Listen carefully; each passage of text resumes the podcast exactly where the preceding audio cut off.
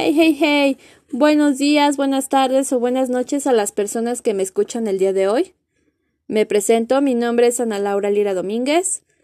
Curso el cuarto cuatrimestre de la carrera en Mercadotecnia. Estudio en UNITLAN Nepantla. Y el nombre de esta materia es Investigación Cuantitativa de Mercados. El profesor que le imparte es el licenciado Itay Alejandro López Cruz. Bien, antes de abordar el tema de esta sesión número 2, quisiera recordar brevemente qué es una investigación de mercado y para qué me sirve. Una investigación de mercado es un proceso por el cual las empresas recolectan información con el objetivo de tomar las mejores decisiones sobre el consumidor, ya que mejoran el conocimiento del mercado, la competencia, el posicionamiento, las estrategias de venta y distribución. Y una vez recordado esto, ahora sí procedo a hablar de la empresa que elegí para esta sesión. Se llama Nariz Húmeda y es una pequeña empresa dedicada a la venta de artículos, postres y regalos para mascotas. Inició sus operaciones en 2017. Sin embargo, la dueña, Marilú, me comenta que ha notado que desde que abrió hay pocas ventas, aunque entre sus pocos clientes hay buena aceptación de todos los productos. Las ventas no son lo suficientes para soportar los gastos del mes de Nariz Húmeda. Por más que se esfuerza y trata de anunciarse en el periódico local, pegando carteles en la calle, repartiendo volantes, haciendo marketing de boca en boca, no logra vender lo esperado, y sus clientes actuales no pasan de comprarles algunos paquetes de galletas o de vez en cuando artículos. Es decir, que casi no vende.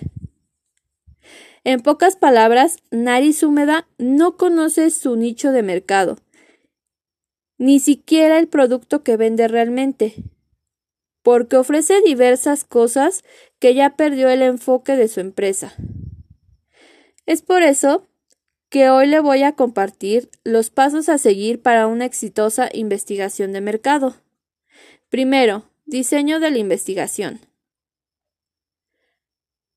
Para este problema en específico, se sugiere una investigación exploratoria, ya que es una técnica muy flexible y ofrece un primer acercamiento al problema que se pretende estudiar y conocer. Este tipo de investigación suele llevarse a cabo cuando el problema se encuentra en una fase preliminar y tiene múltiples características. Por ejemplo, al definir sus conceptos, prioriza los puntos de vista de las personas.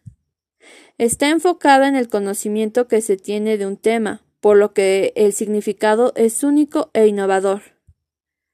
No tiene una estructura obligada, así que el investigador puede seguir el proceso que le parezca más sencillo. Y por último, encuentra una solución a problemas que no fueron tomados en cuenta en el pasado. Y existen dos métodos, primario y secundario.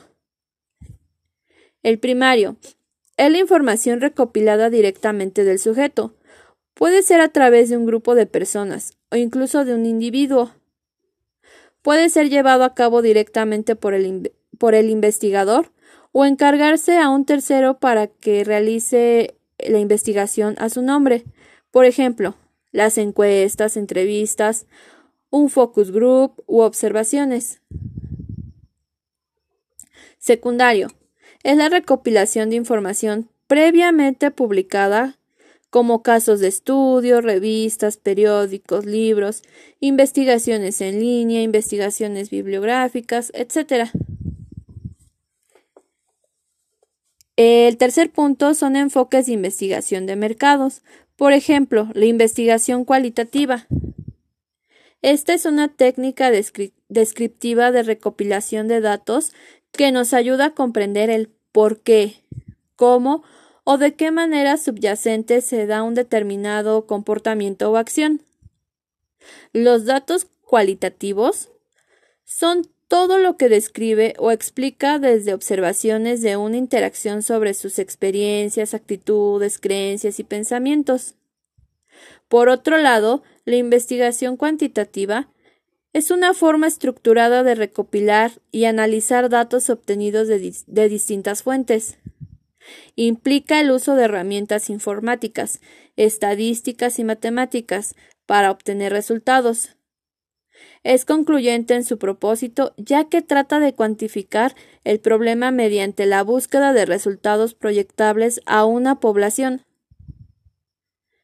También busca medir la magnitud y van tras resultados estadísticos que se interpretan objetivamente y permiten obtener variables a partir de la observación que puede utilizar después de resolver los problemas. En conclusión, al hacer una investigación de mercado, Nariz Húmeda podrá definir su mercado meta, los productos que realmente va a vender y los que tendrán que salir de su empresa. También reflejará el costo y el precio real, así como el canal de distribución que utilizará y sobre todo el tipo de publicidad, porque no solo es tener una empresa y vender, es conocer el sentir de los clientes hacia nuestra empresa, hacia nuestros productos o servicios, es escucharlos, tomarlos en cuenta y satisfacerlos, y qué mejor que mediante la investigación de mercados.